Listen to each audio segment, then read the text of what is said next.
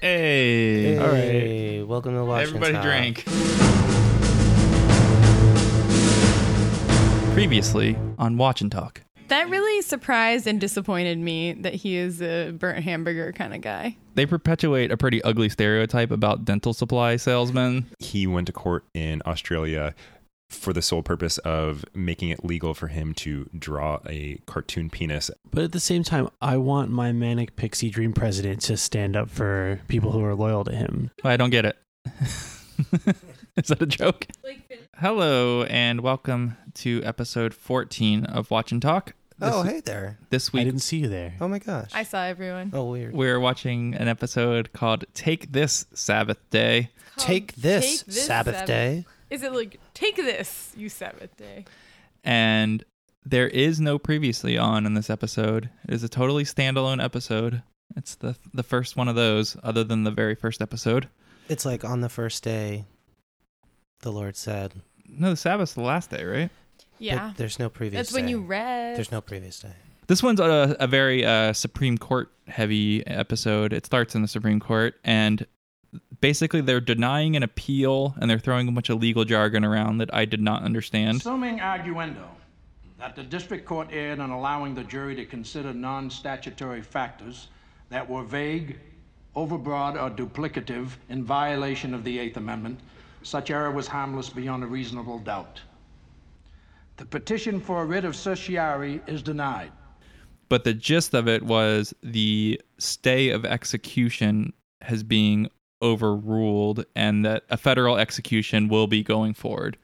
Did, did you follow what they were saying? Yeah, so when you appeal something from like a federal court, it goes to the Circuit Court of Appeals for that particular region. So in this case, it's the Sixth Circuit Court of Appeals, and they render a decision. And in a habeas case or an appeal of a criminal uh, determination, let's say there's some urgent, time sensitive issue, you go to any Supreme Court justice, right? Any You- of You them. can go to any of them, but there's one that's like always on call. I'd go But to you Ruth could, Bader te- Ginsburg. you could technically find any of them who's willing to talk to you, right?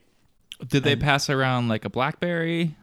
They and it's like might. you got the phone this weekend. There's probably like a special like like pigeon coop that they bring to each of their houses or wherever Mm. they happen to be staying that like Mm-hmm. can just you know Mm. send, reach them. send a raven. Yeah, they send a raven. Um, and that particular justice can sign a, a temporary order doing something, stopping something from happening. Usually, it's stopping, preserving the status quo until the rest of the court can hear your your uh, appeal. So then you appeal it to the court, right? But before you can actually have the court hear the merits, they have to decide whether they're even going to grant certiorari, which is like whether They'll we're just even- call it cert. they call it Even. cert. 'cause They'll just that's call what- it cert. I Because know lawyers that. like to use cool guy Yeah. abbreviations. They'll so just that's say one of cert. them. I've, Cert. I know that. So did, And, uh, did they give cert here? so or here did they, did not, even give cert. No they were cert. like, nope, we don't even Certless. want to hear this shit. Mm-mm. Take your cert and. just- And when just that take it. happens, just what- take it elsewhere. the the order that was granted by one justice temporarily staying things is gone. And so because this is what's happening here is that the order that temporarily stayed the execution of this guy, That was the appeals court Gone. order. right? They stayed, sent it up. They said no cert, no more stay. No, no, no. The, the the it looks like the Sixth Circuit Court of Appeals de- denied the appeal, meaning the They the trial held court's the previous uh, d- ruling. verdict of execution was standing. So So because they appealed again. because the, the, the, the Supreme Court did declined to hear it, whatever the original So the end, decision the was end stands. result of all that is there are no other legal channels for Yep. this other than the president issuing a pardon slash s- whatever. Yeah, And then the president has a lot of leeway of like he's still guilty, he spends life in prison, but this is his punishment instead. I don't know. I don't think he can change the punishment. Actually, I'm not sure about. so that. he'd have to pardon the guy? So there's two things, right? I- Commute. I, know there's a pardon, and then there's the com- commuting a sentence, right? What does commuting a sentence mean? I'm not sure if that means you can adjust it. I think that just means you can eliminate the punishment, but the the verdict of guilty is not like expunged. But the The pu- guy would he can't just keep the guy in prison. I He would don't have to think so. like free him. yeah. I don't know if he can. I don't think he can do that. Hmm, that makes it even trickier. But that's a good question because I know, like with Scooter Libby, George W. Bush didn't pardon him, and that was like a big source of contention between him and Cheney. He's like, "You better pardon my guy for doing the right thing, standing up for us." And Bush was like, "I can't do it, but I will commute a sentence." Right.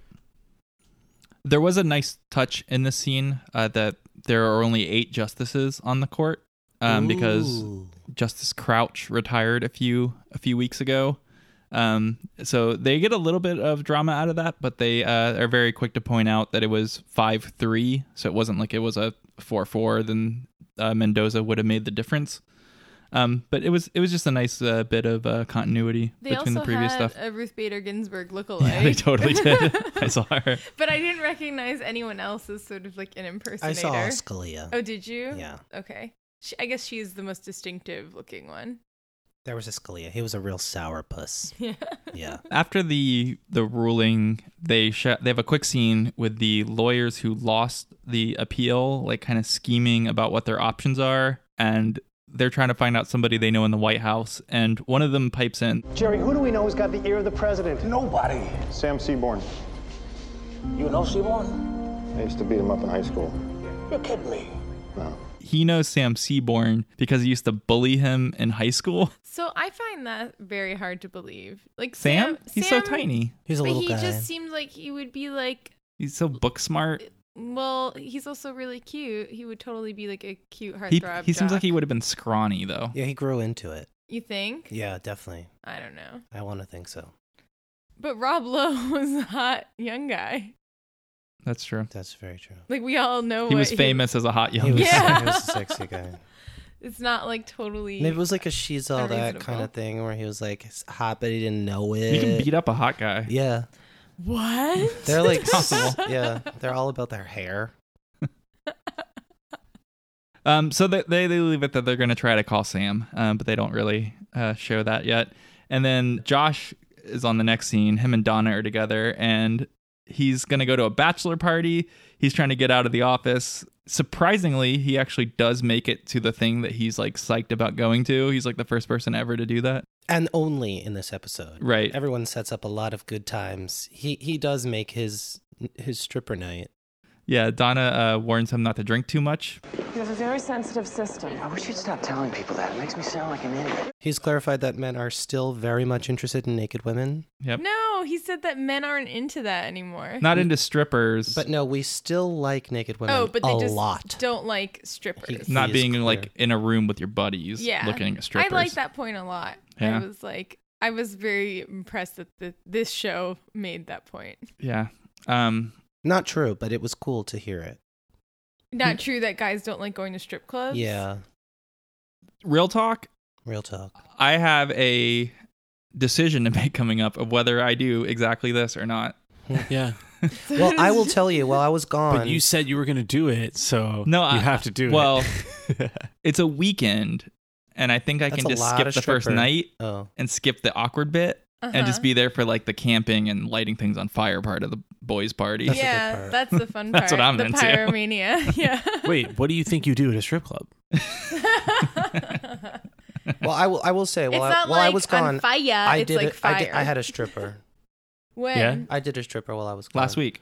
Last week. How was that? In- That's Is where that he why was. you got sick? He was really sweaty. yeah. He was very very sweaty. Oh, it was a guy. it was a stripper. dude. Yeah, he was a dude. I think that's a di- like sort of a different vibe. It was Why? it was unprofessional. well, He was, it? very unprofessional. You know, that's Oh my actually What God. is, Wait, it- what is an does that unprofessional mean? stripper? First of all, he didn't show the ding-a-ling. He had like four different underwears on, and also he so. It was like a little Matryoshka doll. had a whole yeah a whole setup. And also, when asked to by the ladies at the party, he would not dance with sexual style onto me. he said he did, I believe it's unto me. unto me. Sorry, apologies. And he said he didn't know how to do it. And then the girls are like, "This is how you do it," and he's like, uh, "I never done it. I don't know how to Did do you it." then play This Is How We Do It? That's yeah, definitely this is how. Yeah, an unprofessional stripper. totally not Wait, but good. I. Not He's good. just Hold on. putting clothes on. But why Yeah. do you expect him to show his, as you so eloquently put it, his dingling? I want to say the dong dong. Was he like, That's guys, why you this is gotta- my first day? Well, No, I Because- told my cousin. I told her, and she's like, "Really?" I saw a dude. He was like helicopter and that shit all over the place. I was like, "Really?" My guy wouldn't even take off the banana hammock, But and she I was, think and, and hers was just whipping it, whipping it around, and in, in, in s- there's circles. different layers of in strippers you circles. can hire. You know, You know, he had all the layers. He just wouldn't take off the No, no, no, last no. layer.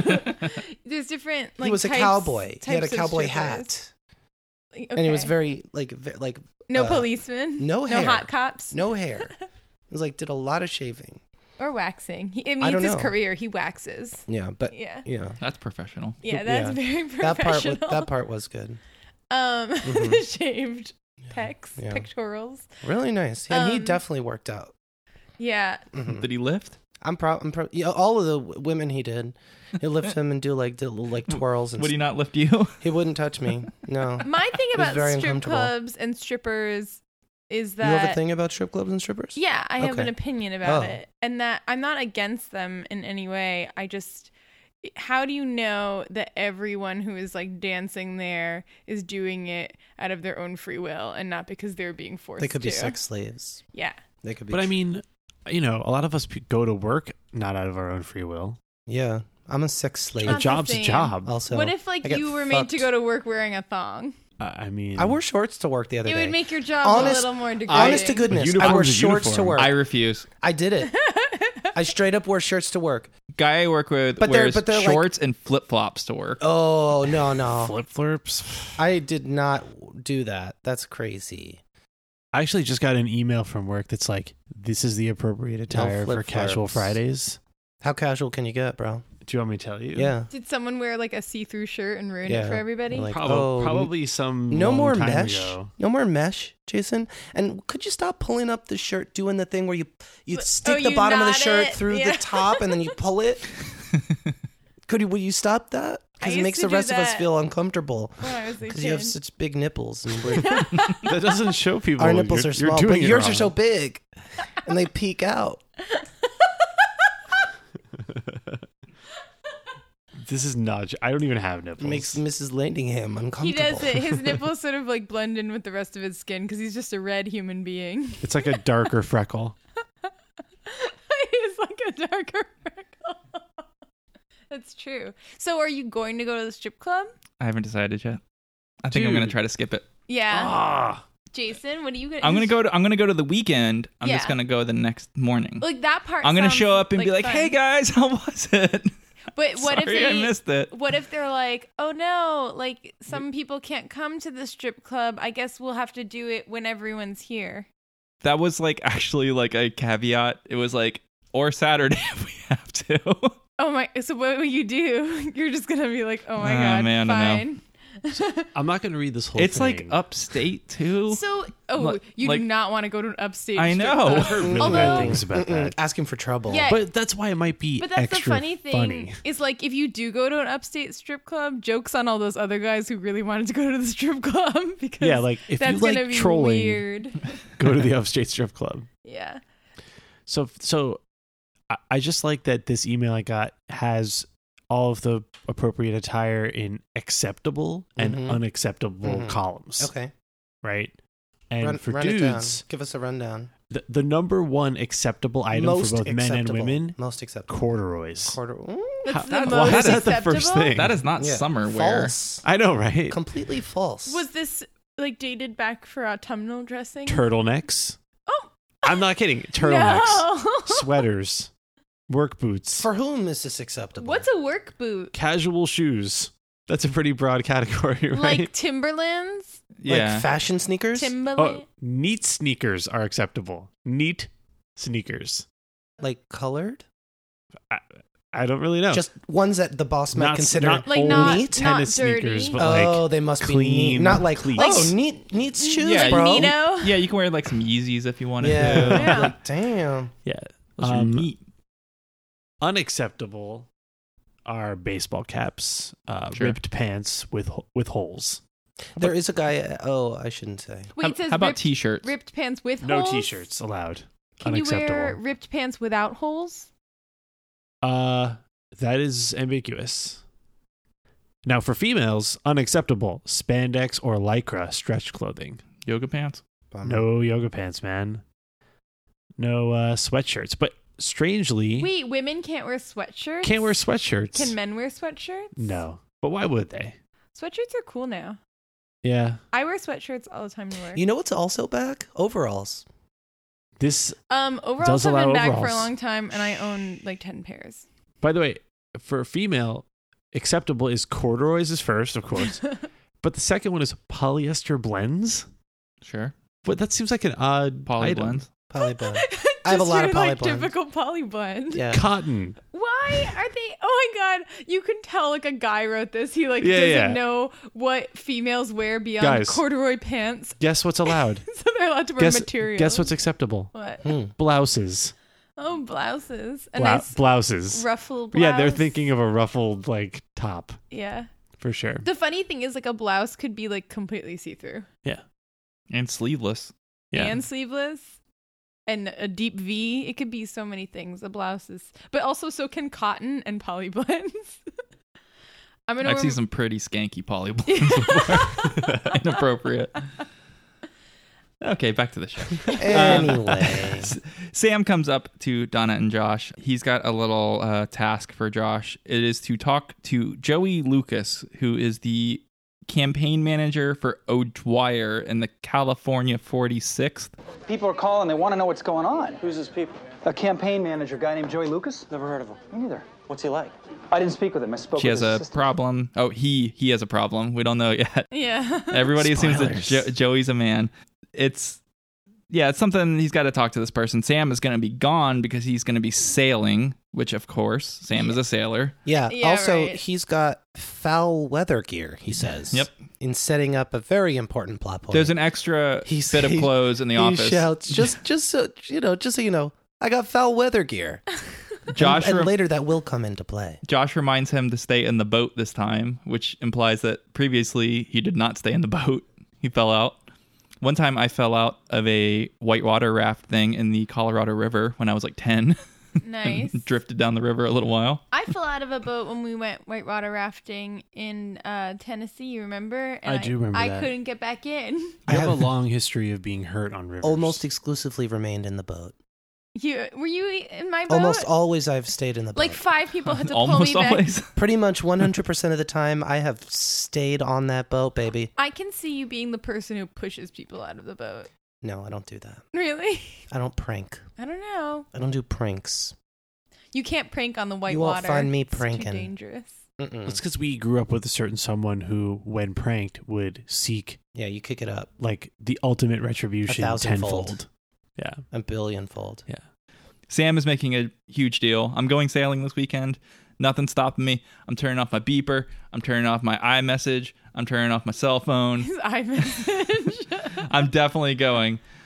He actually like starts to ignore a phone call, which we later learn is from Bobby Zane, and uh, he triumphantly comes back into the room It's so and answers it. triumphant. Yeah, It's like, I cannot turn down a phone call. well, what happens is it, it kicks right into the intro, and it's like, dun, dun, America, we always answer the phone when you need us, because we're here on the weekend. It's like, sets up this tension, because like America's like really into vacations, but also like when push comes to shove, we'll try to keep you alive and Pick up then that phone. ultimately fail. so uh, Spoiler. that was an amazing song, by the way. I loved it. I actually did. I sang it. This I, like this is a recreation when I was watching it because like kicks in and it's like so inspiring and you're just like America and I did that and the You were like- roommates like, were looking at me. Oh, your roommates were with you. I was kind of they were in hoping the you were kitchen. alone. They were in the kitchen. so Josh has to take this meeting for Sam in the morning, uh, but um, and Donna is kind of pouty about it. She doesn't want to come in to support Josh, and then he says he'll buy her some shoes over it, which is pretty like Weird. stereotypical. Yeah. Well, she Um, had shopping plans. This reminds Yeah. me of that time when like Leo gave Margaret a picture of a baby and was like, "Shut up, woman! Here's the Right. picture of the baby." It's like the same thing. But uh, I get that's actually pretty good overtime pay. I think if you assuming you got a nice Shoes? pair of shoes. I mean, I wouldn't be opposed to it. Yeah, Right. Donna was into it. Yeah, Yeah. Like really into it. Like so into it. Did uh, she get to choose the shoes though? Because No. if Josh gets to choose them, that's a really bad deal. I assume he does. They're gonna go on a shopping date afterwards. She's gonna get some neat shoes. Oh, She got that all would be the such a choosing cute shoes. like. Yeah, they didn't extra show that scene. yeah. Yeah.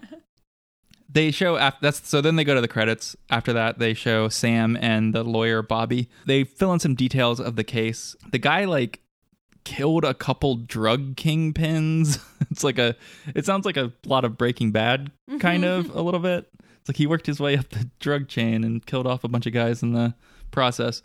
And then Bobby totally bullies Sam. You are going to go to the president. You're going to tell him he can't run from this one. He's got to consider my client. You're going to tell him that. Sam finally stands up for himself. I don't talk to the president that way, Bobby. Nobody talks to the president that way. And I gotta tell you, not that many people talk to me that way anymore. assuming that this has been like hanging over his head since he was in high school. He finally stands up for himself. He says, "No, I, nobody talks to me like that." And he yeah, you socks him in the can't face. Give me a swirly. Swirly. yeah. Aw. but he no does more. finally agree that he's like, "I'll talk to Toby about it," and then Toby will talk to the president. Um, and then the guy ends up actually bullying him into giving away Toby's location of where he's going to be in the morning. And Toby's going to be at Temple. This guy wants to know which temple so he can presumably go ambush him there. After that, there's a Sam and Leo scene. Sam is totally on board with the pardon train now. He tries to convince Leo of it. Leo is worried about the politics of it because pardons, I guess, for convicted drug kingpins aren't necessarily the most popular thing It's in the a world. bad look. Yeah. Plus, if the only reason is because they don't like capital punishment, capital punishment is very popular. Yeah, they make a big deal out of it. It's like 70 something percent of people support it. That's like his. It seems to be the president's only reason to kill this person, Yeah. which I feel like falls sh- short of like a strong moral compass. Sure. So I think the weirdest thing about this episode is that this president who like, you know, is kind of a religious guy but very like thoughtful about everything seems to have never really thought that hard about this, like about capital punishment and whether or not he has a really strong position on it or not. he does seek a lot of counsel for it. Right. I just think that's really bizarre. Like I mean that's that's what the whole episode is. Yeah, I, I wonder if maybe he thought he wouldn't have to make the call ever, because th- they um in a future scene they talk about the history of the death penalty, and it was like the first case since 1963 or something like that. 67. Yeah, which is actually like a Yeah, you real. idiot. it's actually that's actually the lines up with actual history too. So I wonder if he's like, oh, and they haven't. This hasn't been a thing for 40 years, 10 presidential terms. But I'm you not would- gonna have to deal with this either. You would think that he would have a strong opinion, like personal opinion about Yeah. it. You know, because seventy-one percent of the people in the country apparently do. I don't know. so- I think he does have. I, I don't know. I think everybody in the White House is against it. I Yeah. think he himself is also against it and makes clear to point out at a certain point that he- he's more than just an individual here. He's the office of the President of the United States of America. And he, I guess he thinks he has to represent his constituents. 71% of, according to a Harris poll, think that killing people is cool. So he does it. and he's like sworn to uphold the laws that the office is supposed to enforce and He's This- given this is many the law. outs, though. Uh, Yeah. He's given many outs. I, I really, actually, this is my, I will say, I'm going to cut a little ahead now. I know we usually talk later. This is my favorite episode so far. It's the best episode. I think it's the platonic ideal of the West Wing. It's perfect because not only is it super idealistic, but it's like, it's so accurate. Nobody wants this to happen. Like, they're all kind of like morally tortured that this is going to happen. They, they just do nothing. and they then just can't do anything and then their like paralysis catches up with them and then like the guy dies and they're like well that's just government yeah so back in the sam and leo scene they kind of hint at why the episode is called what it is Why Monday morning? What do you mean? The court denied the appeal. Why isn't he being executed at midnight tonight? We don't execute people between sundown Friday and sundown Sunday. Why? Hard as it is to believe, You're kidding me. no. We don't execute people on the Sabbath. Yeah, I thought that was such an interesting point, though, and I loved Leo's reaction to it. He was just as like shocked as I think everyone would be learning that information. It's so, it makes no sense. Well, the, what's weird about that is like, and weird about this episode is I think you're right, Braden, that they never. This isn't a typical West Wing episode like the ones we've encountered so far, where they always have someone give like the counterpoint to the issue. They very easily could have, and I guess they kind of have Charlie, which we'll talk about later, give sort of the emotional foundation for retribution that animates the, the uh, death penalty. But the death penalty and the idea of retribution comes from the major religions. Right. And yet this episode depicts Well, they seeking Toby solace. Toby brings that up in the chat later with his rabbi too. Yeah, but it, I mean, it it, it kind of glosses over it a bit too because it's like when you at least when you when I studied criminal law in law school, they kind of talk about how that we really don't have like consistent theories for punishment in criminal law, and th- it's sort of like this combination of revenge, of retribution, of um, rehabilitation, which obviously is totally incompatible with with the death penalty, um, and of deterrence, right? But all the studies on deterrence don't show a deterring effect from the death penalty. As they Manny talk about points that out in later. episode two. Um, there's obviously no rehabilitative benefit, and so almost all of it comes from this eye for an eye, you know, old timey religion retributive goal, and it's weird that the episode depicts the the influence of religion as merciful when I think ultimately the death penalty and the popularity of it comes from an from a traditional religious background. There is a a quick uh I'm I'm dubbing the thing where the scene ends and then Leo still has like one more thing to say with into an empty room as the Leo cutaway corner. and there's another edition of this this week.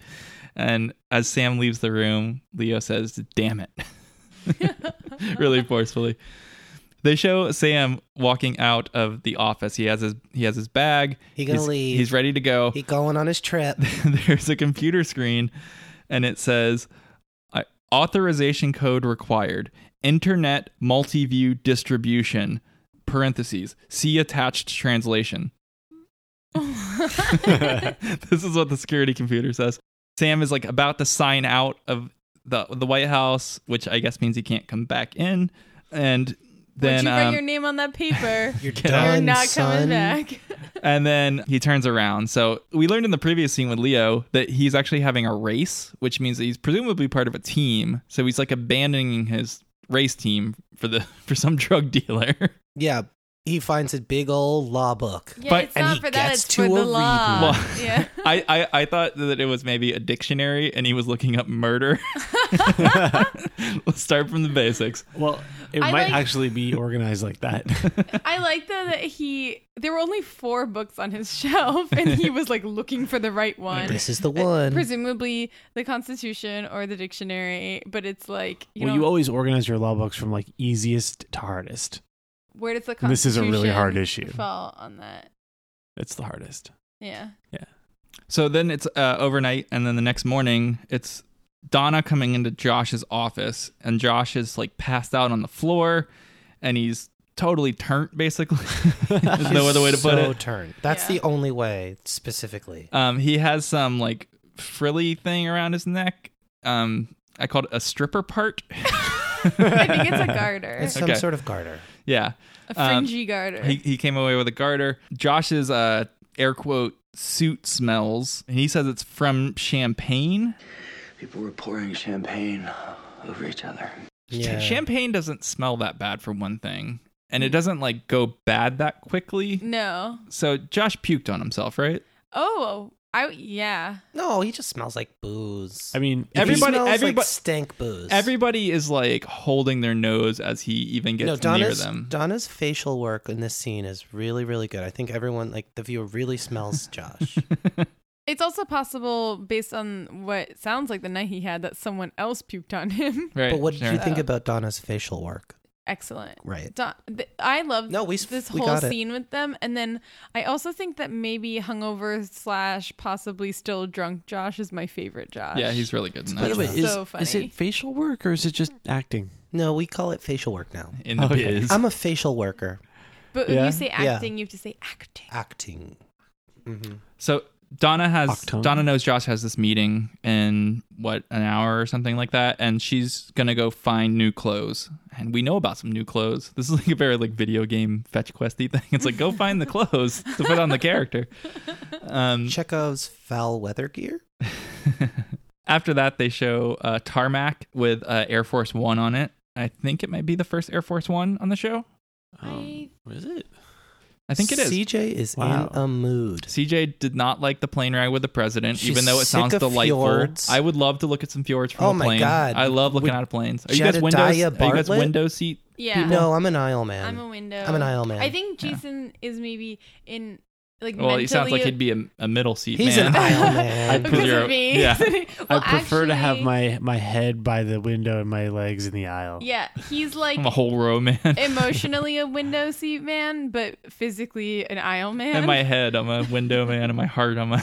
I have, I have There's no a benefit choice. to all. Oh, There's in, a benefit in my to bladder, I'm an aisle man. Because if you're an aisle man, if you're in the aisle, you got that leg comfort. But if you're in the window, you definitely get to take photos and make sure that the person in the aisle doesn't get to take photos. I'm all about because the- you're the one that didn't get to sit in the aisle. I'm all about the place to lean your head on.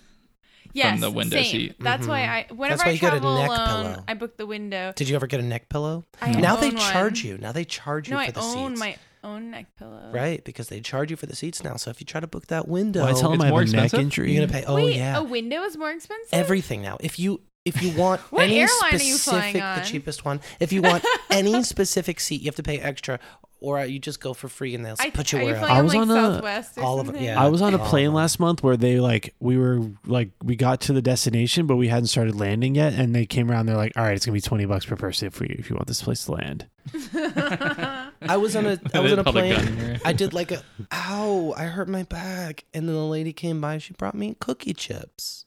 Oh, I fly on an airline where you can have like unlimited snacks. Oh wow, you get cookie chips for free? Yeah. You don't even f- have a back injury? I don't even have a back injury. Wow. And also Cookie Uh, so chips, really? Because Jason these were and not I- because they handed out like pretzels. This was like the higher tier. This was like I think this was On like the first JetBlue, class. you whoa, whoa, get to whoa, whoa, whoa, choose. whoa, This was like a first class snack. Okay. It was like in a special bag. Like I don't think the rest of the coach got the snack option. She brought it to me. She knew I was in pain. Okay. so does This Air, is does Air special. Force One have The cookie like chips. flight attendants Yes. it does Yeah, I think it's, are they it's fully are they staffed. in the Air Force they yeah, mu- they're probably like must be. Navy stewards or something. N- what about Air Force though No, Air Force One's probably Air Force. it's probably the Air related. That makes Force sense. that makes sense. but they're like we're like no No, it's definitely we gotta the stop Navy. this with Navy um they yeah. might I mean I don't know. Charlie pops his head into the scene. He doesn't get to say much. but Charlie. he's he- Charlie. He, shows up at He's least. Uh, there. Unlike last week. I know. They cut back to Josh and Donna. Put this on. It's Sam's foul weather gear. I'm gonna look like the Gordon's fisherman in this thing. Which I had like almost written down that he's gonna look like a fisherman, and then Josh said it. yeah, So I they told just you remember- overalls are back. the suit's gonna get cleaned, and Zuzu's gonna do it, which is definitely the best name of the week. Uh, Zuzu's gonna clean it up in half an Mm-hmm. Did hour. anyone watch this with subtitles? Do I you know- did. How's that spelled? Z U Z U. yeah Oh. we watched it with subtitles I was not reading them. Hmm. But then Josh makes Zuzu's job much harder when he starts to drink some coffee, and then he spits it up on himself. though that's he's not wearing the suit at that point no, he had it on. He has the shirt on. Yeah. One of many sight gags in this episode. He Right. takes a sip, and as he's like spilling it back onto his chest, she's like, "Oh, but it's from last night. It might be a little cold." I guess that's a typical response to cold coffee. That's definitely Just like Right. spit it out one onto of your the body. best spit takes. this is I've not seen. good enough for me. that was like a dribble It take. dribble take, yeah. Yeah, or- it was like a black. Yeah, like it just like spilled out of his mouth. It was so funny. After that, they cut to Toby and Temple. The uh, the rabbi is uh, Richie Aprile, Richie Aprile from The Sopranos. He's one of the mob bosses from The Mhm. Mm-hmm. Sopranos. Mm. He's also the dad in uh, Vinyl. Mm-hmm. Makes sense. Yeah. Um, I don't think he's Jewish. I really don't think he is. Yeah, he's Italian. Mm-mm. yeah. Same thing. Italian, Jewish. Um, oh. He- Yeah, he's a guy who has I, I don't know accent. what his character is in Vinyl, but and basically if you look at his IMDb in every single thing he's ever been in, he's been a mob character, Yeah. and they're like, Six of one. "This is our rabbi." He, I mean, he does a convincing rabbi. It's clever. I think he's good in it. It's just uh, they go against type in an interesting way. I, I think it's good on them.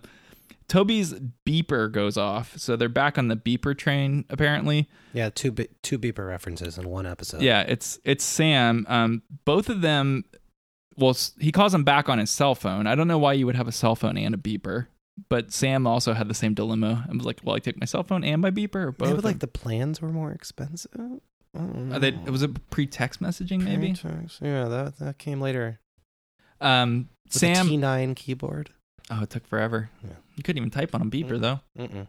Sam knows what the you could type. Oh wait, no, you could type when you're leaving a message on a beaver. Like yeah, Yeah, that's how it works. like with that's num- how beepers work. but like numbers, like you spell boobs and Yeah. stuff. Yeah. Yeah, I see that all the time. Sam knows what the Hey, thanks for beeping me. sermon is about. He's like, "Is your is it about capital punishment?" And Toby's a little spooked by it. He, it's kind of weird, actually. I would be a little stranged out by that, right? Toby's very spooked. Yeah. Sam's like, "Get back to the White House. I'll tell you then." And then um, there's a And there's then he a knocks good little a bunch of a good little gag about knocking over a bunch of chairs. Another, yeah, classic sight And- gag. and I think it actually is good because it sets up. It's such a serious scene. There's like a sermon going on, and there's like a little bit of humor from getting the page and being awkward. But then they have this like pretty funny thing and setup of a really funny thing that happens in the next scene where they smash cut to Josh getting woken up on his desk. Are you the unmitigated jackass who has the DNC choking out funding for the O'Dwyer campaign in the California 46th? What in God's name is happening right now? by two people yelling at him and one of them's making like hand motions and Josh is super confused and the camera work is kind of like first person panning between them. We find out it's Joey Lucas and it's a deaf woman. It's Mary Matlin, right? Marley Matt. Marley Matlin. And there's a there's a funny bit about Josh not understanding what he's like looking at. um It's her like interpreter. yeah so there's a lot of like uh you know sign language and then getting yelled at from one person but other the other person's obviously the one like kind of conducting the conversation um, they make a joke kind of about they make humor out of josh being too drunk to understand that which seemed weird in correlation to last week's episode where they had this big serious alcoholism episode and they're like look at how funny it is to be drunk now That's true. but then Too soon. they finally like figure out what's going on with each other and they have their meeting. She is upset that the White House is cut or the DNC specifically, but at Josh's ordering is cutting funding for the candidate that she's a campaign manager for. Josh still smells. I still have his note. Uh, she like holds her nose. Um, but Josh has already got the suit cleaned, so he still smells. So I don't. But I she don't probably has super smelling. No, no, he Oh, doesn't. right. Does he get the suit yet? I oh, thought he's he- not in the suit, right? Yeah, because then Donna saves him. Sort of. Right, right, right. At the end of the scene, when he's like, kind of like, hold on, I'm gonna go change so we can finish our meeting. He he sort of insults her deafness by being like, I will be Yeah. back, Yeah, he's like yelling as if that will make a difference. right? And then as uh, Josh is kind of like going into the bathroom to change, he says, Make sure they're gonna be okay in there. This may take a few minutes. I think he's gonna take a big old shit, right? No, no, he has to go. He has to go talk to Toby and the rest of them. It's like, I'm gonna be a while. It looks like he's about to puke. Oh, maybe. He's like, oh, uh, just give me a few minutes. Yeah. So Sam wants to talk to him too. Then maybe that's what they meant. I like your interpretation more. I mean, either I do way, too. Either way, Um, Toby starts the scene mostly just mad at Sam, even though they're uh, ostensibly talking about how to like handle this death penalty thing.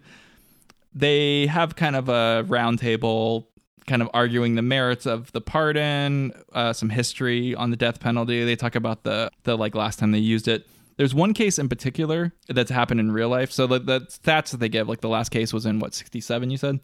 well, fr- from from sixty seven to seventy seven, there were no executions in the entire country. Right, and there were no federal ones until 2001, until Timothy McVeigh, uh, the Oklahoma City bomber. Uh, But the case that this one is in specifically reference to happened, the execution happened just over a week later after the Timothy McVeigh thing. So it was the second one in 40 years, and it was only a week later.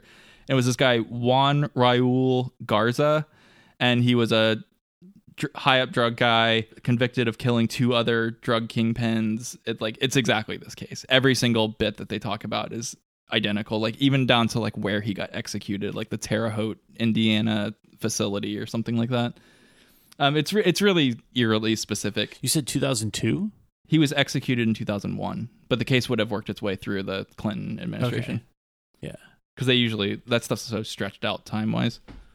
I guess they probably compressed the time frame a little. It wasn't like over a weekend that they had to decide. Well, this this episode, I guess, is written in early 2001, right? but that case would have already been yeah, in the decided at- pipeline. on the lower court for sure. Right.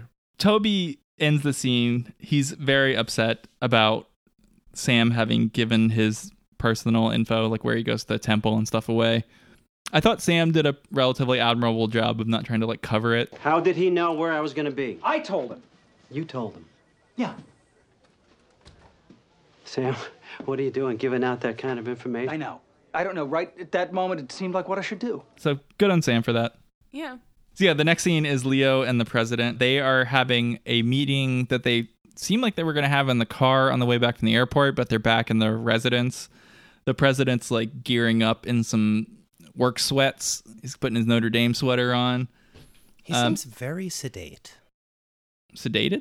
Yes. Well, he was just in Switzerland. Maybe he got one of those massages. Mhm. Yeah, I've been there. By the way, Wait, what kind of massages do they Swiss. have? in Yeah, Swiss massage, deep tissue. Oh, oh. the president's weekend attire is not appropriate for my office. No sweats. That's true. He's wearing a sweatshirt. And another um, first on the West Wing. This is the first time we see the president put on a belt. Very important. but not the last. Hard to hear, folks. Um, Charlie comes into the scene after that. Uh, the president says, "Get me a priest, a specific one, and then also get me the Pope while you're at it. I want to talk to him." Charlie says, "Sure," and then he, the president, asks Charlie if he, what he thinks about the death penalty, and this kind of starts the, the president's going to check in with every single character and see what they think about it. Um, Charlie is super into the death penalty. He wants to. What happened to the guy who shot your mother? They haven't found him yet, sir. If they did, would you want to see him executed? I wouldn't want to see him executed, Mr. President. I'd want to do it myself. I don't know if that means he's super into the death penalty. he wants to kill the guy who killed his mother, though. The president looks genuinely freaked out for a second. He has like terror in his eyes when Charlie is so like adamant Well, about it. Because at first Charlie sort of throws him off and he's like, No, I wouldn't want him killed. And the president's like, Of course you wouldn't. You're Ah, such a good great guy. Charlie. What a good answer. Good and then old he's like, I'll kill him Charles. myself. And then he goes with the slashy finger across his neck. And He didn't do that. He doesn't, doesn't do that. he didn't do that. But I like I was a little taken aback too because I forgot. Yeah, I mean, understandable. Like, uh, didn't Dukakis get into like a huge thing in a debate where that somebody asked him like, if your wife and children were Yeah. murdered and raped, would you want them dead? And he gave the, no, I, I don't believe in the death penalty. And everybody's like, what a, like, what a lady. What a p word. what a lady. I didn't want to say the p word. what a pussy. We just say p word now. Thank you. Oh, do yeah, we? we're- that's the thing we say. I thought the Charlie question was interesting because it seems like the president is looking for a reason to be against capital punishment. He Yeah. asked Charlie. Charlie's like, "Yeah, I want to kill a bitch," um, which I think is like, yeah, like we want, like we want to kill people who wronged us. That doesn't make it right. Like it was Yeah. such an Right. emotional response. Like, yeah, he like Right, I it's think just Charlie vengeance. It's kind of- pure vengeance. There's yeah. no Yes. other He's making the reason case to do it. against it. it well, with his what's what's emotional interesting is that's answer. that's actually what a lot of the a lot, a lot of the polling when it gets more detailed is like I want to like I want to ha- be able to kill the person that hurts the people I care about, but that's not what capital punishment gives you. Yeah, and guess what, guys? I want to do a lot of things. Yeah, Okay, I don't get to. right. But what I mean is But maybe you don't even get to pull the switch. or whatever. hypothetically, theoretically, capital people endorse capital punishment because it they think it would feel good enough to like bear witness to the state executing and getting the vengeance that you would personally want to have. But it, most people say no, it doesn't. Like it does you it doesn't feel satisfying to watch someone else do it. Which is why I think there's really no good reason for the president not to act. He asks everyone, pretty much everyone he trusts tells him this is a bad thing and, Well- y- and you should prevent it in one way or another. This this And he doesn't, episode this 'cause episode he's a politician. Well, that's this episode raises uh, maybe the most fundamental question about what it means to be a leader, which is on the one hand, And then if on we- the other, if we were in a direct democracy like Switzerland, where they literally almost every issue gets voted on by the public as a referendum, right? Versus a representative democracy where the impl- the implication is I'm living my daily life. I don't have enough time to focus on the complexity of a particular issue, so I'm gonna elect a bunch of people who have the time, have the full time job of figuring all this crap out, and then they'll make a decision, right? That implication is that they may know better than I do, and that my snap judgment when asked in a poll what I would do in a certain situation is less informed than the person I chose to do all the research for me and think hard about it and ask all the right questions. And maybe their decision would ultimately be different than mine. We should trust that our leaders, when they do things that are on the surface unpopular are doing them for because they spent all of that time we asked them to spend doing the research and getting into the details. So it's weird that even this, you know, manic pixie dream president ends up not leading on this issue and saying, "Listen, I know that this is uh, from polling is not a popular position, but I've spent all of this time considering this and here's why I've decided to break with public opinion and I ask everyone to maybe be more considered and sort of think about these things that I've thought hard about and, and researched and and have a more nuanced position on this issue. They also like the in the a previous episode, I think about the budget surplus. Josh makes the same point where he's like, "We're not just giving this money back to everyone because we're trying to do something good with it that will like help everybody." So that that is kind of the stance that they're supposed to be taking on everything. How is this any different? Yeah, and and if it's if it's the job of a politician to just do whatever the polls say, what's the point of even having a representative? And look, 70% of Americans vote in the American Idol finalists. I mean, this is, Americans think all sorts of silly things. It's not a way to run a country. We should run the country on BuzzFeed quizzes. Yeah. What what kind of uh, uh, Disney princess are you? I'm Ariel. Do you know that for a fact? I told you that just now. Yeah. I didn't just make that up. Yeah, I took the test. I didn't just pull that out of my butt. Yeah. I'm I know that for a fact. The next scene is Josh and Joey and her translator Kenny. They they go on a little more about the specifics. Josh kind of explains himself in that they like the kind of wackadoodle guy that's currently in office because they can raise money against him. And then tempers flare. Joey says she wants to talk to the president about it. Uh, Josh says, "No way, that's never going to happen." And then guess what? Technically, he refers to her as lunatic lady. Uh, and then the president suddenly pops in uh, and he's like, "Hey, what's up?" I heard an argument and I wanted to participate. Yeah. And then Hey, he says, uh, "He says, who's your friends?" I'm cool sweats prez. Just chilling out on lots of sedatives. and then he invites uh, Joey and the whole gang on a walk to see the White House. And a talk. Yeah, walk and a talk. Uh, CJ and Carol walk through for like a second, but I don't th- no particular reason. I think it's just to like get Carol on screen to get her day rate in or something. Carol's still Hmm. around. the president's kind of interviewing Joey, like it's almost like it's a first date or a job interview or something like that. He like gets her education history, finds out where she's from. But he Sp- keeps guessing where she's from and like what or the origin of her name and stuff and is getting it wrong. Right, it's Dutch. Yeah. Uh, and then specifically, he finds out that she's a Quaker, which sort of comes into play later in a weird way. He gets her take on it. She says, "No, don't execute people."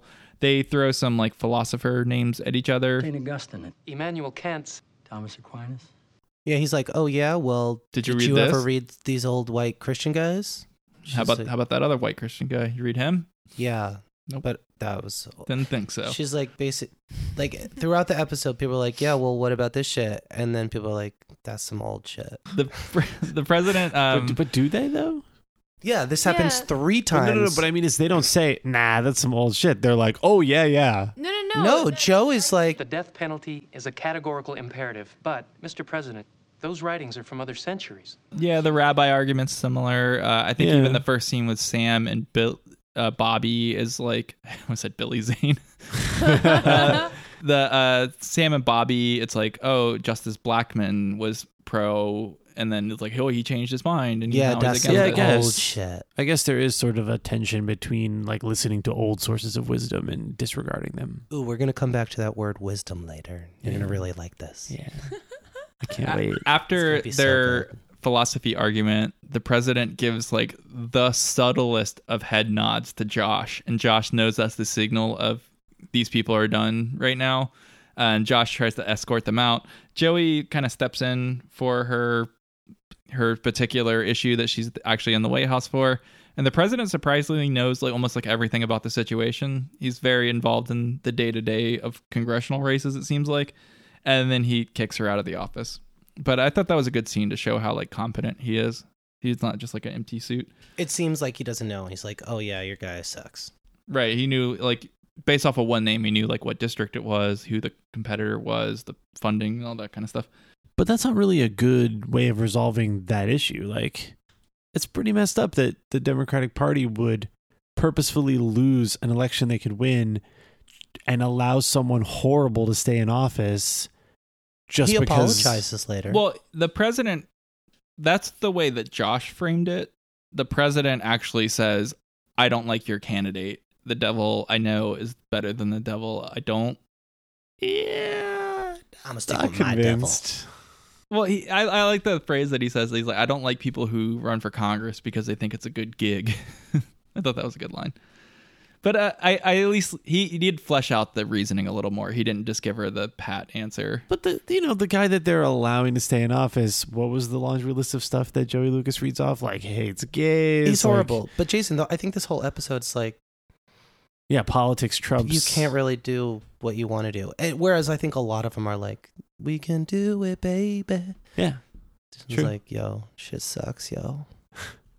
What was it that Sam says? Sometimes on so, on some of this stuff, I feel like we're nowhere. Yeah, he says that. I wanted to later. ask you about that, but we're not there yet. they go back to Toby's temple. He is having kind of a one-on-one with the rabbi, and he's particularly concerned about like why did you cha- tailor the sermon? Is that sermon? Is that the real word? Yep. Okay. Yeah. Why did you tailor the message of of the? It's a sermon. Mm. That's what it's called. I'm sure they have their own word. That is their own word. That ain't their own word. That's a Christian word.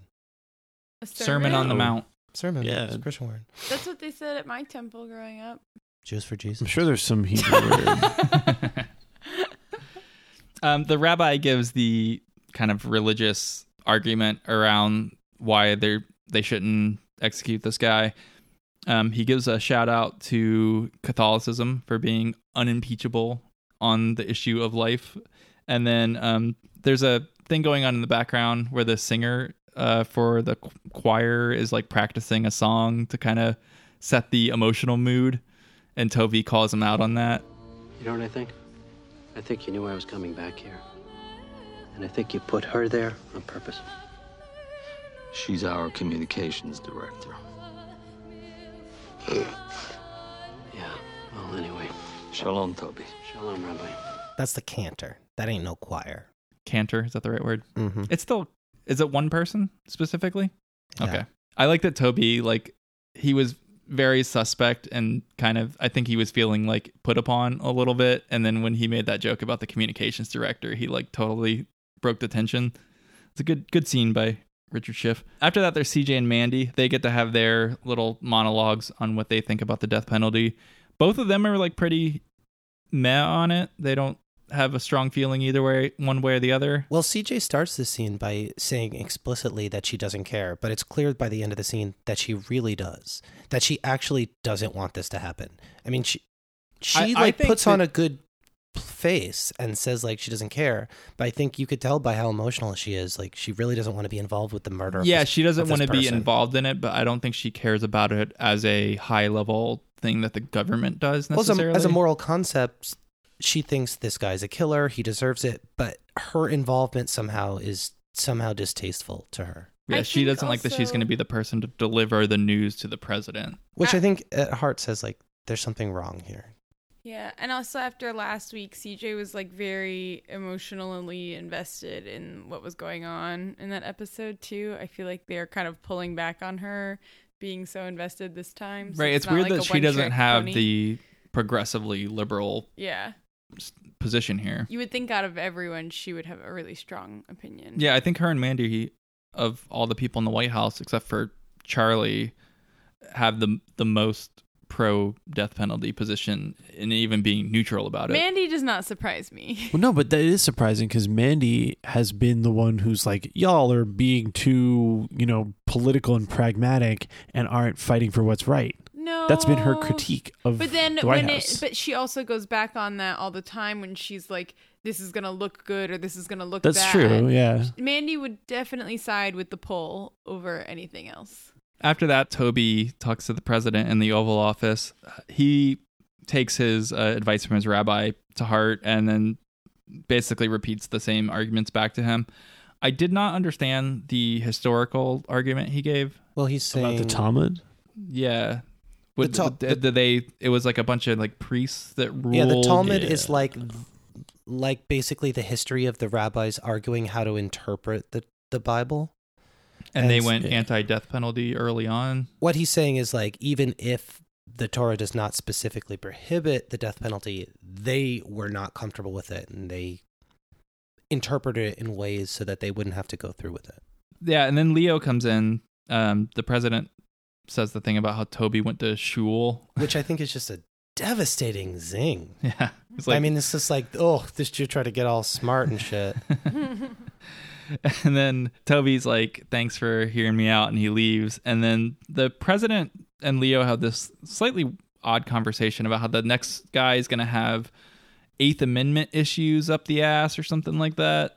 yeah, I looked that up. Um, that's the that's the uh, That's one of the amendments. Unusual, cruel and unusual punishment thing, which is the As- grounds they used to outlaw the uh, death penalty in 60 or in 72 In but they, those they 10 said years. they said here's the thing right like one state will impose a death penalty on like a guy who committed murder because the jury says you know death penalty but then like another state won't or in the same state a same guy will commit the same murder but he's white and then like some other guy's black So is it the common interpretation that unpredictability Yeah. is a cruel and unusual so, punishment? So in the past, the court has said that it has to be both cruel and unusual. And so Scalia used to be like, "Listen, guys, doesn't matter whether it's cr- like the cruelty part comes from the uh, like whether it's imposed sort of arbitrarily. That it's not it's cruel to have a sentence be sort of you know." Not based on any objective criteria and consistent application, but the unusual part, he'd be like, "None of this is unusual. People have been, you know, societies have been doing this forever. You know, British common law, from which uh, you know the United States law is derived, execution was totally done by the state all the time. So he'd say, forget this entire conversation. Unusual was like shocking someone with nipple clamps to death. yeah, That is unusual. but certainly not. You he's, know, he's more hangings. interested in the like novelness. Right. And and so from his point of view, he thought that you know, uh, lethal injection was more problematic than hangings. Right, because it's not common. Yeah. So like you couldn't like huck somebody out of the back of an airplane or something. Right. Like tar and feathering, fine. Classic. That's a classic move. Yeah. That's not unusual. Not unusual at all. Secretary number four or whatever, like the the blonde haired lady who sometimes is like shadowing Miss Landingham comes in. Do- Does anybody know her name? Except for- No. She's like the least character on the West Wing. She's on the show the entire time. Wait, I didn't even notice this. She's like Miss Landingham's secretary, basically. Uh, and I think she kind of like covers the desk on weekends or something Is like this that. like everyone who works on the weekend needs an assistant? something like Carol's that. there. She's there. She was in the banana scene last week. no way. She Oh, was yeah, the one she that Miss Landingham said to go get a banana. She's like, "Can you go get the president a banana?" It was that. Remember, she was in the banana scene. She says, uh, "Sam's here and he wants to talk to you." And the president looks at Leo and gives him a very a much more explicit "I don't want to have this meeting" thing than he gave to s- Josh earlier. Uh, Leo runs out and kind of like runs interference on Sam and is like, "Why don't you come take a walk with me?" And he's like, "But I was here to see the president." He's like, "You're but not." Mm-hmm. I've just prepared my list of arguments. and he's like, "You're not going to see the president, buddy. He's done, and we're done." And I don't like that we were caught off guard by this. That's Leo's like only move really to berate the staff is there a thing happened that I didn't know was going to happen. How did you let that happen? I'm surprised that doesn't happen more often. right? Leo really doesn't like being caught unaware about things. So here's where Sam delivers his killer line. Leo, there are times when we are absolutely nowhere. And I'm not really sure what that means. I know it's intended to have a really dramatic. It sounds serious. It does. And I was wondering if I heard it wrong. Did you did you close caption this? No, there Oh, it's are exactly right. times Yeah. when we are absolutely nowhere. He just means we- we haven't made any progress. That it- that as much as we think that we're the good guys and we triumphed, uh, where we were the black horse candidate, dark horse candidate, and uh, we made it, and we're the you know we're the honorable progressives. That ultimately, when the time comes for them to do something brave and stand up for what they believe in, they completely cave. And Leo's only concern isn't, you know, I wish that we could find a way to do the right thing here. He's like, I wish that I'd known about this so I could have hidden from it, like essentially kept could- the president li- out of the country. Yeah, literally hid the president. yeah.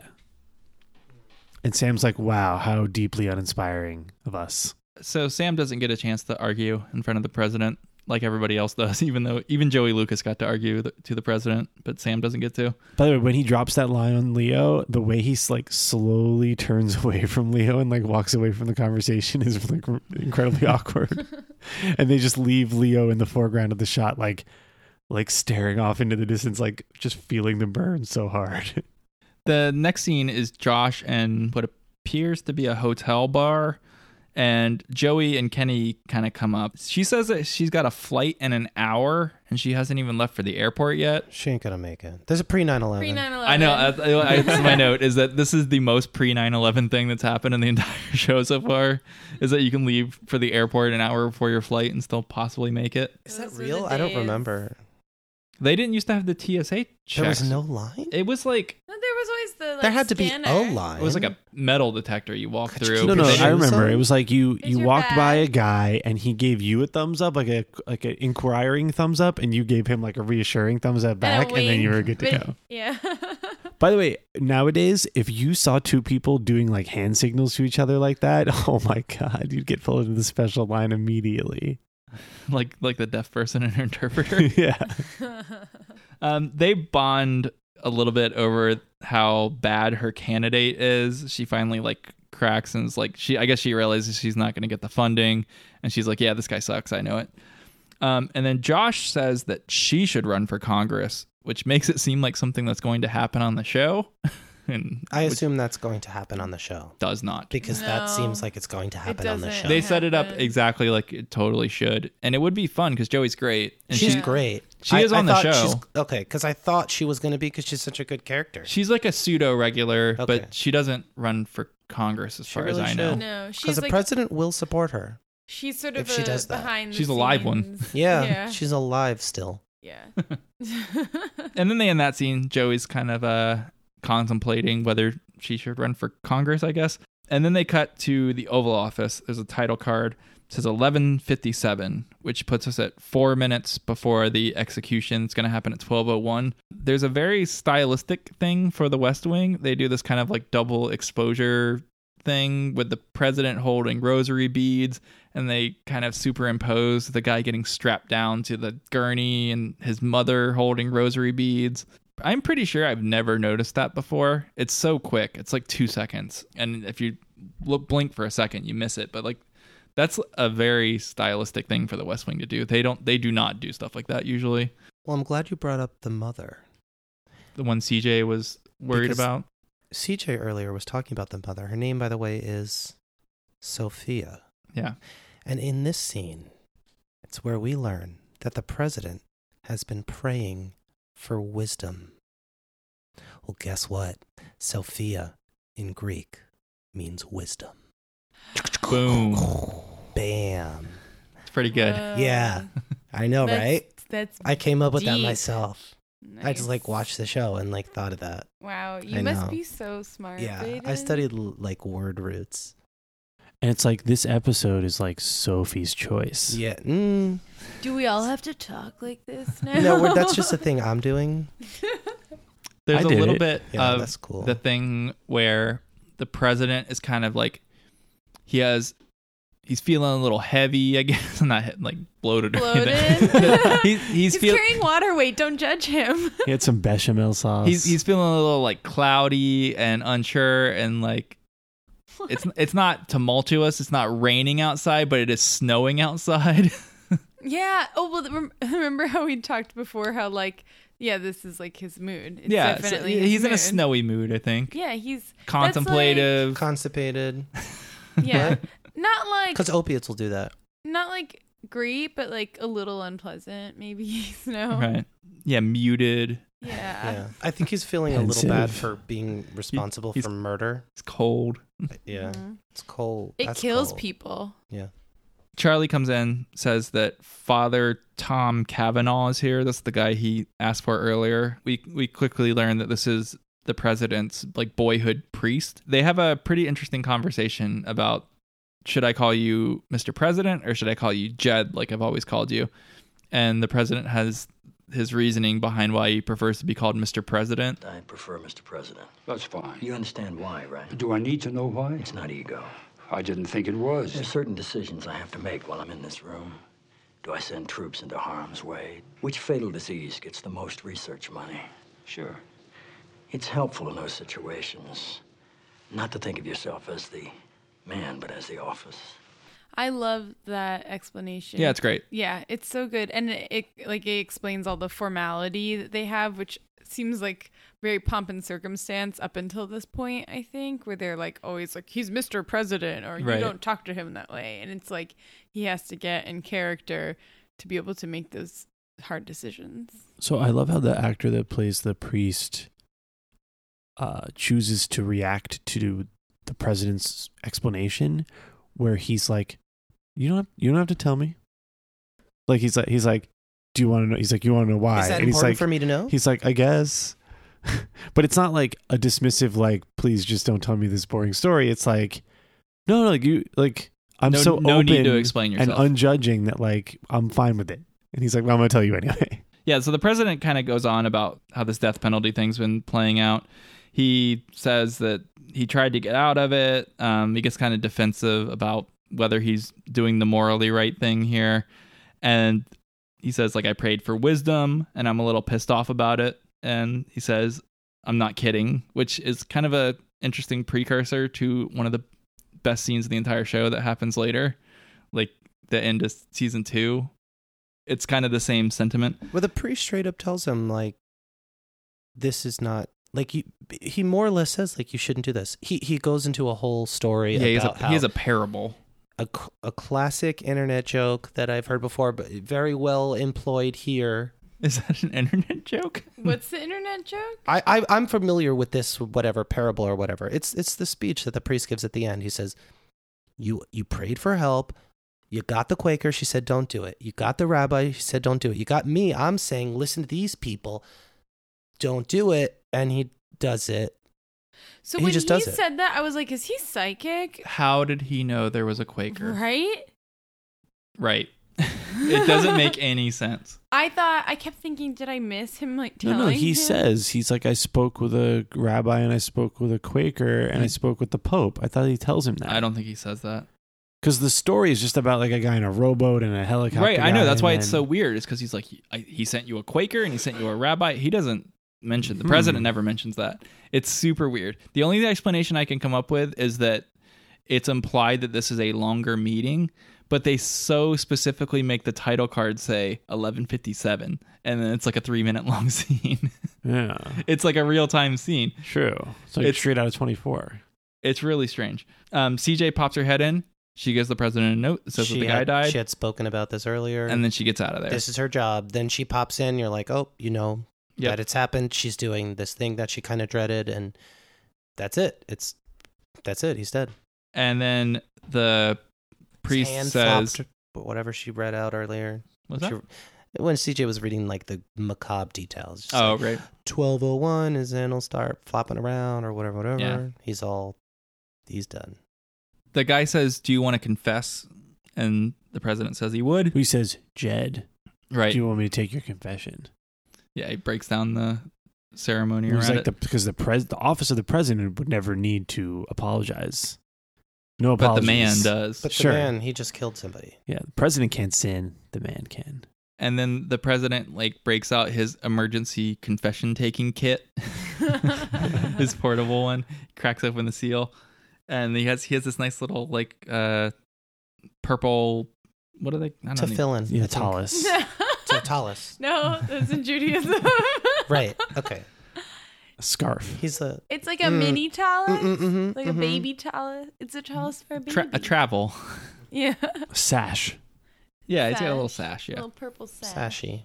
I thought I kept thinking, Mayor wow, of that's Confession so Town. like that needs to be ironed or steamed. Mhm. Oh so like folded. yeah Yeah, Miss Landingham. Roll that thing up. Yeah. Right? the president kind of starting his uh classic confession forgive me father for i have sinned thing is they faded out and that's the end of the episode and the credits is the president sitting behind his desk which is a pretty thematic one for this one is because it's like the president's considering the whole episode uh so pretty good even though it's not an exciting one uh and that's that's the episode so this is not the easiest one to make headlines about No. because it's such a serious episode and there really aren't many side plots either There's just one plot.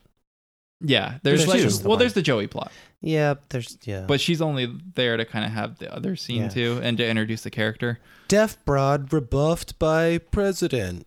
You could cut that, right? so i i, ha- I have uh three headlines Ooh. um one of them is about sam's vacation sam seabound Ooh, that w- that's what he could if he like made like a private, like a little like he would send like holiday cards to like all his family, and he like pre-sent that right. to them. Yeah, i have fire o'dwyer that's classic. stupid one about the congressional race. And then I have one death penalty one, condemner in chief. Ooh, yeah. I thought I was thinking, I was thinking like chief executioner kind of stuff. I got, I yeah, not a lot of, not super heady. I thought we could do uh barely lethal, and then it would be like a Danny Kincannon joint. It would be like a behind the scenes, like how the White House like really almost went for this, but didn't. Are you are you saying Danny Kincannon writes this article? Yeah, isn't that his name? Oh. Yeah, I just really like 'Cause that he would you be, like, thought that behind the much scenes. Oh, you mean about it. You mean it like toe tagging the line? No. That's what it sounded like. Oh, I didn't mean that. Like barely lethal. Like, are they going to do it? They just barely did it. Yeah, yeah, that. Yeah. It's like a minute by minute, like, c- like could it be? Does Sam deliver his speech of the five other countries we're like linked with?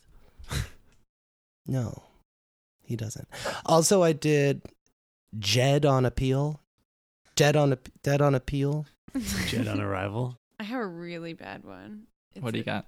Decision takes capital on president. Oh, that is really bad. You're right. And then I have one that that Jason wrote, and he's not gonna. I did read. not- oh, What? really? I did Jason not did this write one. this at Share all. it. This one sounds interesting.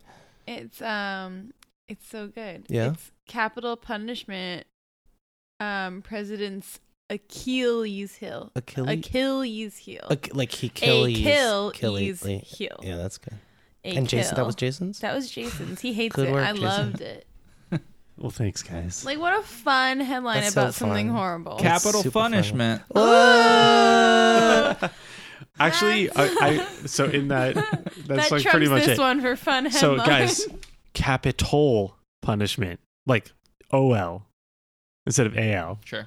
Oh, because You guys get it? Because they're both It's like a spelled spelling joke. differently. Yeah. You're like so excited about that. Okay. Weekend at Bartlett's White House overtime breaks budget. Weekend at Bartlett's is really funny. And then Dems hang own candidate out to O'Dwyer. Oh, Dwyer. All right. Anybody anybody else got No. other ones? Okay. Closing up, final thoughts. Dude, this was the breast wing. Choice cut. Yeah. like the tits. Yeah, I think I I go best wing for this one too. This is a very um classic episode structure and then it's just about something and then we just get a take on it from a bunch of different angles and the somebody Single at the plot. center of it has to like kind of coalesce all that into sort of a narrative but mostly it's like a discussion more than anything else. It's like it's an argument episode in a Yeah. in a great way. I also give this the best swing. I feel like any any episode that where they have sort of people debating and discussing issues like this is so idealistic and it makes me like wish this is what it was like or I like to think this is what it is like in the White House. And so anything that makes me feel like that. But this the one best really is how it is You because like think? they didn't do it. like Yeah, they, they, I mean, like they the- had The all these like outcome is lofty the ideas, outcome, the but like they didn't do shit. Yeah, but I they don't like know. talked about a lot of shit. You don't and know if then they talk Someone about it. I died. mean, I like to think they talk about it that much that it's like that big of a decision. Yeah. But who knows if they would even give this much thought to, you know, an issue that came out of nowhere. yeah. So, I don't know. I really liked it. Best swing. It was really really thoughtful and uh yeah, a classic episode. also Agreed. introduces the great character Joey Lucas. Yes, I Yes, love that's her. true. Excellent. Not a man. and She's I, I great. think the And- scene, the first scene with her and Josh, is like one of the great funny scenes in this entire show. For Very such a funny serious- episode. yes. Really You know what funny. it is? For All such a serious gags. one. It's an anti meat cute. Meat Mm-hmm. It's a disgusting. meat disgusting. Yeah. Um, it also this episode introduces another great character, which is uh, Air Force One. The president's belt. really, really uh, great role in the show. uh, Yeah, which may or ongoing. may not have navy stewardesses. May- we're not it could be sure. Navy One, but uh, I you know what like the, the All right, I should have known that. All right, one, but it's quite qual- it's possible because the Air Force might just be pilots. because the president's doctor's in the Navy. Yeah, no, when Yeah, yeah. you said it, I didn't think like I was like Yeah. it made sense to me until Jason was like they're probably in Oh. there. I definitely thought. so okay, th- this episode's really good. And whoa, whoa, whoa! But Sounds here's like the a thing, right? caveat I think you coming. guys are overselling how well presented the merits of the argument are, right? Because it's kind of a it starts off as lawyer porn. Like I'm like, oh yeah, like the Supreme Court, and but yeah, like it starts off where it's like, oh, we're gonna talk about the merits of capital punishment, and then the rest of the episode's like, cl- it's it's beyond dispute that capital punishment is wrong, but let's instead dispute whether we have like the balls to do the right thing, which is a good dispute, but it's certainly nothing that nothing but new they to the West don't. Wing. Like that's why I think it's important. Usually, it's like let's like let's see if we have the balls. We do. No, like a lot, we a lot did of it. the episodes they don't have the balls. I don't a lot of know. the episodes like I'm not Toby's saying- like, This come one they on, don't man. either. I'm not saying a ton of balls. I'm just saying like thi- this is I, this, I was told to, to expect balls. and I guess I I like the fact that the West Wing does a pretty admirable job, admirable job, especially in this first season of just kind of relentlessly driving home this whole like the ultimate theme of disappointment. Like in the end, even when you have such a great president and such great idealistic staff, and they're all trying to do the right thing, Such a great body man. like half of the episodes end in just But I disappointment and think them that not getting that's okay. the thing done. Like I think that's kind of what makes this episode so good is that they acknowledge the disappointment. Yeah, yeah. I'm I'm saying that's what I think that's what makes this a best wing is that they're so good at We're saying showing how best wing. the merits of the issue are pretty much irrelevant when it comes to politics and how and kind of implying that maybe we should be less I thought you were about to give this not a best wing. no, no, no. I'm, but I'm saying I give it a best wing not because Sounded like some it buyer presents beware. both sides of an issue well.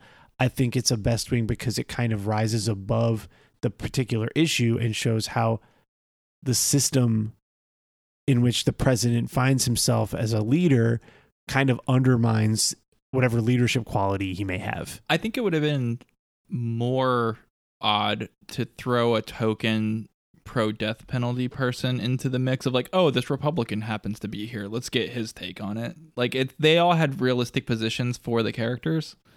I think the merits of pro death penalty things, the argument's pretty simplistic in a lot of ways. It's just bad guy did bad thing, kill. Like it it doesn't have to be more complicated than that because it's like a pretty like intuitive thing in a lot of ways.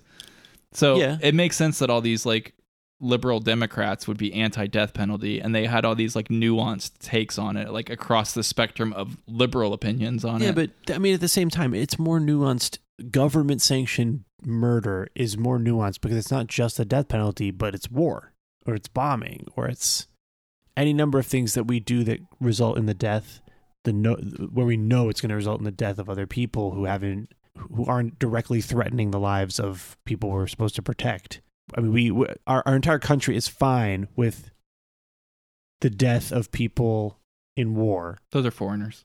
Even when that war is not entered into because there's an imminent threat to the United States.